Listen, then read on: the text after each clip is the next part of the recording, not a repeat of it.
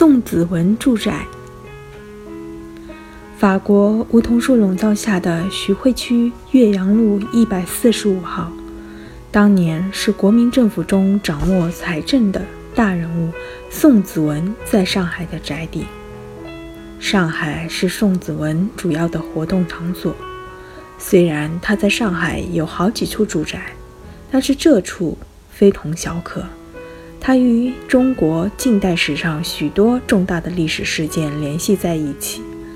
许多重大的历史人物曾经在这里进出、相聚活动。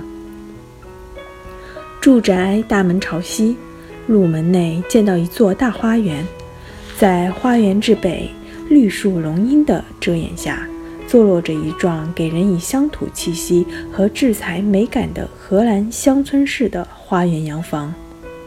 在明媚的阳光下，那橘红色的瓦片如同一片一片鱼鳞。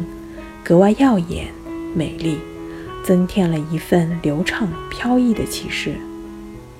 这幢荷兰式的花园住宅，面南，楼高三层，砖混结构，建于1928年。南立面为对称式的构图，纵横三段式划分。建筑有典型的荷兰式屋顶及两折式的坡屋顶，上下两折之间有明显的折沿。上坡缓而下坡陡，且下坡近檐扣处略向上翘起。底层设敞檐，二层有露天的大阳台，形成强烈的水平线条。屋面正中开着一扇小窗，为单调的屋顶坡面起到了画龙点睛的作用。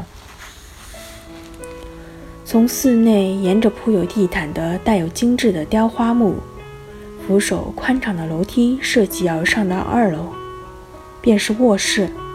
在两套卧房之间有一条大客厅，地面铺着暗红色的方砖，这些都是当年圆的。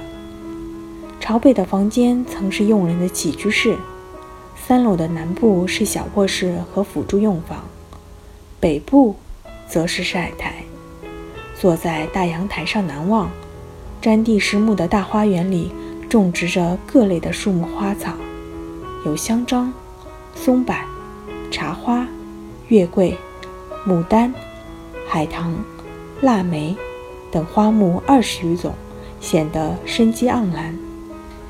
宋子文居住在这幢住宅的时间并不多，他在南京国民政府当财政部长。后来与总章的富商的女儿张乐怡结为夫妻，每周五从南京回来住在这里。宋子文四十岁的生日也在这里举行聚会。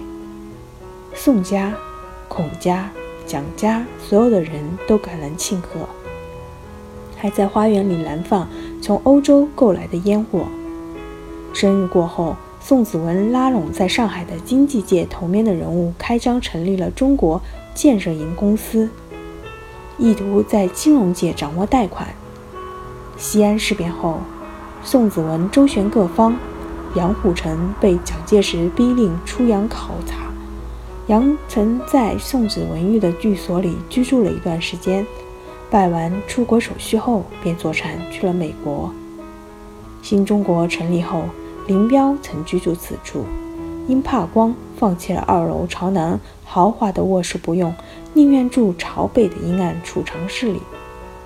后来江青居住时，既怕光又怕声响，管理人员只能为他装上厚实的二层窗帘，增加隔音的效果，并在二楼通向露天阳台的过厅处用玻璃搭出了一个二十平米的房间，供他休息之用。